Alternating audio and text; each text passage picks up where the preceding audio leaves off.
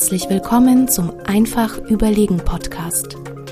Lass uns in die spannende Welt der Trends und Erfolgsfaktoren von zukunftsfähigen Unternehmen eintauchen.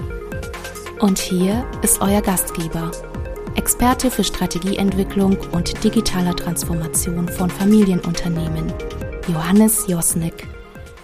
Hallo und herzlich willkommen zur nächsten Folge des Einfach Überlegen Podcasts. Heute haben wir nochmal eine Weiterführung des Themas von den letzten beiden Folgen und zwar schauen wir uns an, was wäre, wenn Unternehmen eine Führungskultur entwickeln, die nicht nur die Generation Z anspricht, sondern alle Generationen verbindet. Heute wieder mit dabei mein Bruder und General Manager bei Puma im Produktbereich, Thomas Josnik. Thomas, hallo. Hallo Johannes, danke, dass ich hier sein darf. Ja, wir haben in den letzten beiden Folgen haben wir uns ja angeschaut, wie so die Bedürfnisstruktur von die, gerade der jüngeren Generation ist, wie auch, ich sag mal, Generationenkonflikt entstehen kann, wie wir das Ganze vermeiden können. Und ich finde heute ganz spannend, weil wir haben viele Fragen noch zu dem Thema bekommen. Naja, wir wissen ja jetzt, wie wir die Generation Z motivieren, aber was heißt es denn für die Führungskultur? Wie müssen wir als Führungskräfte damit umgehen und wie können wir eben auch die Generationen besser verbinden? Und genau das wollen wir heute tun. Und Thomas, du hast ja da ganz viel Erfahrung in dem Bereich, weil das ist ja eigentlich das, ähm, mit dem du tagtäglich konfrontiert bist. Magst du mal so ein bisschen berichten, wie da deine Erfahrungen sind? Ich hatte natürlich das Glück, Erfahrungen selber sammeln zu dürfen und äh, habe grundsätzlich viele Ideen und bin sehr offen für neue Ideen, wie Führung und äh, Motivation gelingen kann. Was ich aber sagen möchte ist, man kann jetzt nicht hier ein Gesamtpaket vorstellen, sondern das ist natürlich sehr individuell und äh, lasst, lasst euch inspirieren. Da sind viele gute, gute Sachen. Ein wichtiger Punkt in meiner Welt ist das Thema Führungsstile. Und der autoritäre Führungsstil und der, der Feldwebel, der Highlander, der sagt, wo es lang geht, ich glaube, das hat ausgedient. Der, der Allwissende, der den Mitarbeitern sagt, was sie zu tun hat. Das wird der neuen Welt, das wird der Welt mit Veränderungen nicht gerecht und es wird auch der neuen Generation nicht gerecht, die einen sehr coachinglastigen Erziehungsstil auf Augenhöhe erlebt hat. Und das ist auch, wo ich sage, dass das Thema Coaching und äh, das Thema Coaching-orientierter Führungsstil. Weil Coaching an sich ist ja wirklich ein Prozess, das ist ja eine, eine Ausbildung, aber ein Coaching-orientierter Führungsstil ist sicherlich der, der am, meisten für Mitarbeiter, aber auch für die neue Generation passend ist, zu gucken, wie kann ich Ressourcen freisetzen, wie kann ich äh, das Potenzial freisetzen in den Mitarbeitern. Das ist eines der, der ganz entscheidenden Punkte. Und das ist auch für mich ein Grund, warum ich vor mehreren Jahren eine Coaching-Ausbildung als Business Coach gemacht habe und konnte sehr viel davon mitnehmen, konnte sehr viel lernen erstmal, aber konnte auch davon sehr viel mitnehmen in die Art und Weise, wie ich führe, in die Art und Weise, wie ich meine Mitarbeiter anspreche, meine Kollegen anspreche und äh, wie wir verschiedene Projekte angehen.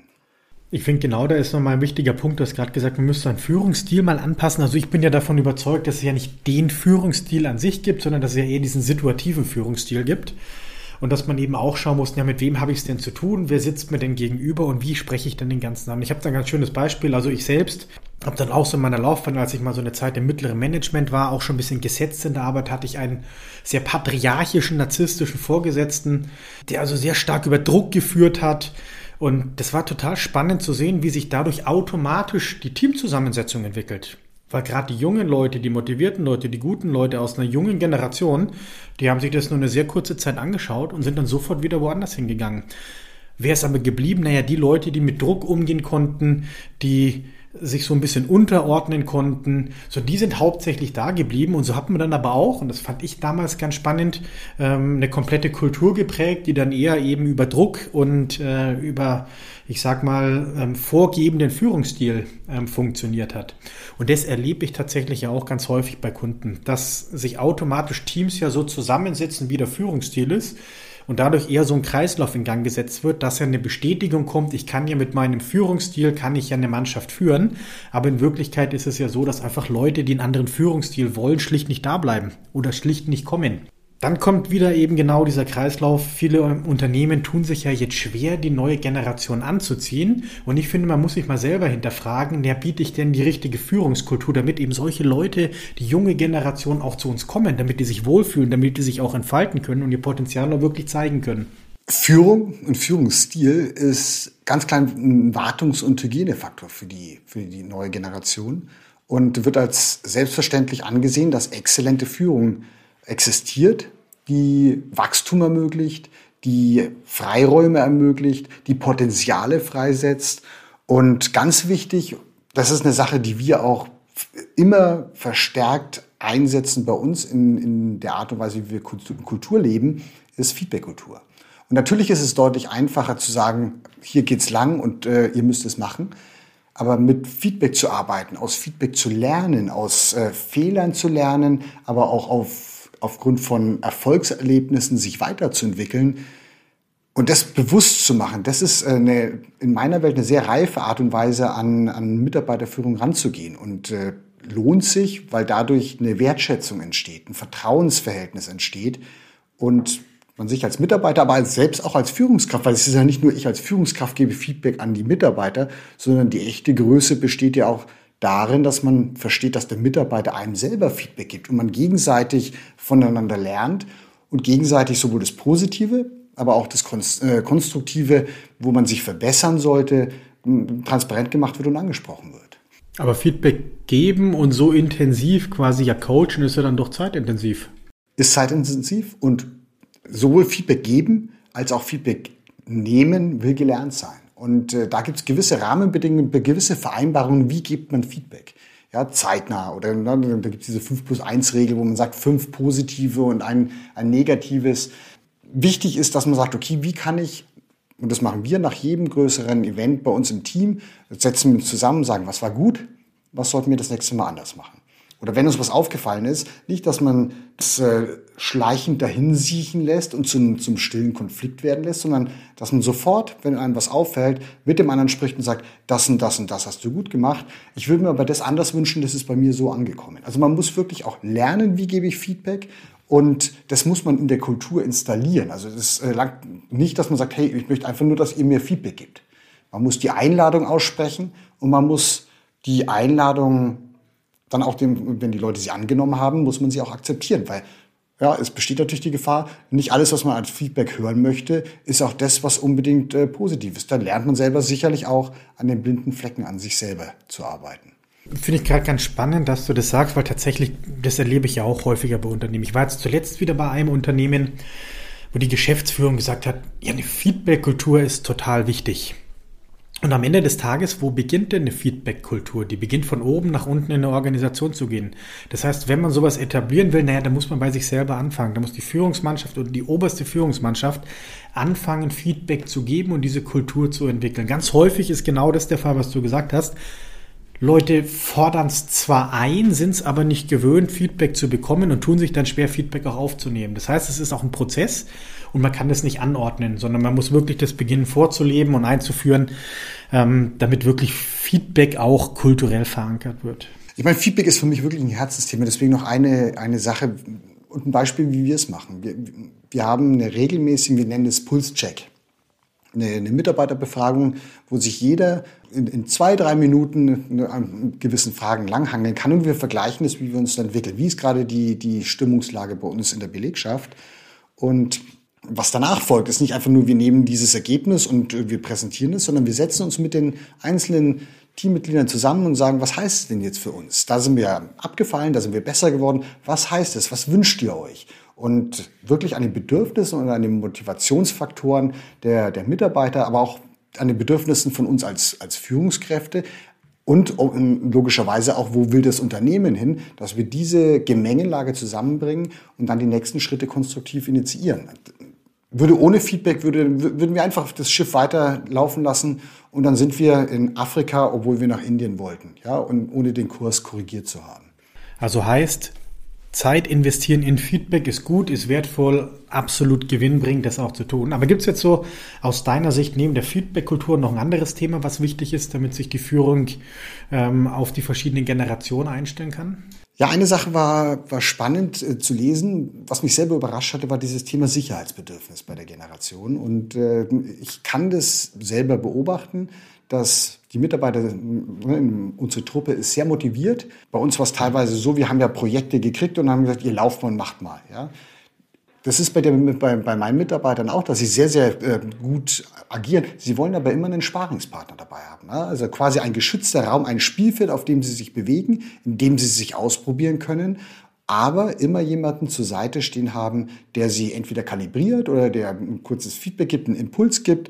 Und äh, was sich da sehr gut herausgestellt hat, ist das Thema Mentoring. Ja, Mentoring in dem Sinne, dass man sagt, ich habe jemanden nicht notwendigerweise komplett aus meinem Fachbereich oder mein, mein eigener Chef, sondern einen, der mich unterstützt, der mir Impulse gibt, der mir, der mich auf, auf andere Gedanken bringt, der nochmal eine andere Perspektive mit reinbringt und mich so in einem, in einem geschützten Rahmen, der mich da hilft, weiterzuentwickeln und äh, mir quasi so als Stütze, als Fels in der Brandung zur Hand steht.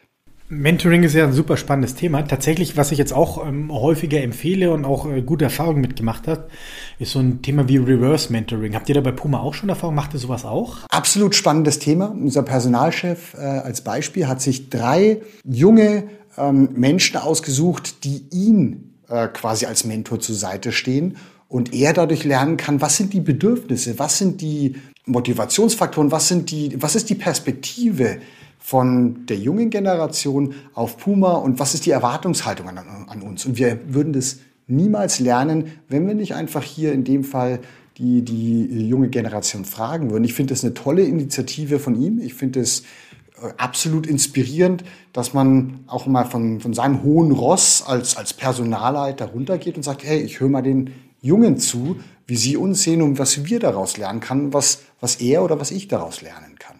Ich finde genau dieses Thema mit dem Reverse Mentoring echt super spannend und ich kann es nur jedem ans Herz legen, das mal auszuprobieren. Es geht ja eben auch darum, nicht nur zu sagen, die Generation, die von unten kommt, muss sich verändern und muss lernen, sondern es ist ja genauso auch andersrum. Also auch die, ich sag mal, die ältere Generation, auch die muss sich ja weiterentwickeln, denn ich finde, das ist die Aufgabe einer Führungskraft, nicht stehen zu bleiben, sondern sich stetig zu entwickeln und zu lernen. Und dafür ist es wirklich ein gutes Tool. Ich habe noch eine Sache, die bei uns auch sehr erfolgsversprechend war. Und das war so quasi Projektarbeit, die über den täglichen Arbeitsalltag hinausgehen. Wir haben zum Beispiel einen unserer Mitarbeiter, der ist für unser Nordamerika-Geschäft zuständig. Der ist quasi der Projektleiter und äh, die verschiedenen äh, Meetings, die verschiedenen ähm, Meilensteine mit unseren Partnern über, über dem Atlantik aufzusetzen, das Ganze zu orchestrieren, das obliegt in seiner Hand. Und äh, am Anfang war er ein bisschen äh, im Schwimmen, aber wir hatten auch das Thema Mentoring-Programm, wir hatten dann immer eine Feedback-Kultur installiert, so dass er da, da wirklich gelernt hat und einen riesen Schritt in seiner Entwicklung auch genommen hat und jetzt dieses Thema eigenständig nach vorne treibt, immer wieder natürlich rückkoppelt und sehr, sehr dankbar ist, was er da für Lernkurven und für, wie er sich selber entwickeln konnte bei dem Thema und wirklich auch ein Thema selber besetzt und dafür steht. Also so Projektarbeit, aber im geschützten Raum ist eine, eine ganz tolle Möglichkeit, auch nochmal die Potenziale freizusetzen. Genau das, was wir jetzt gerade angesprochen haben, ist ja nochmal super wichtig die neue Generation, ja, die ist da, die wird kommen, die wird auch immer stärker die Arbeitswelt prägen. Es kommen ja immer mehr Leute jetzt frisch aus der Universität, frisch in der Ausbildung, die steigen jetzt in die Arbeitswelt ein. Das heißt, es geht ja nicht darum, ähm, ich sage ein Generation-Bashing zu machen, sondern eben, egal ob teilweise die Sachen verwirrend sind, ähm, ob die für den einen oder anderen sehr speziell ähm, wirken, es geht ja darum, das Gewinnbringende von allen Generationen zusammenzubringen. Das ist auch die Aufgabe von einer guten Führungskraft, eben zu schauen, wie kann ich Talente fördern, wie kann ich das so einsetzen, dass die Zielsetzungen von den Unternehmen auch wirklich erreicht werden. Richtig, wie du sagst, die neue Generation ist gekommen, um zu bleiben. Und sie wird bald eine der prägenden Generationen auf dem Arbeitsmarkt sein. Die sind fix in der Birne. Die sind unglaublich digital affin. Die können viele Dinge viel besser, als wir sie uns überhaupt vorstellen können. Und äh, der Wettlauf um die besten Talente, der hat bereits begonnen und die Generation Z ist mittendrin statt nur dabei.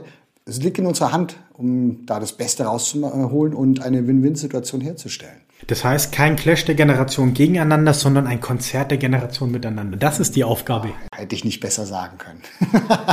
ja, lieber Zuhörer, jetzt würde mich mal interessieren, wie gehst du denn mit dem Thema um? Wie schaffst du eine gute Führungskultur zu entwickeln, dass die Generationen eben miteinander orchestrieren, dass das Beste aus allen Welten zusammenkommt? Was sind deine Tools, deine Erfahrungen damit? Schreib mir doch an josnik.weismann.de. Ja, in dem Sinne, lieber Thomas, danke, dass du mit dabei warst und bis zum nächsten Mal.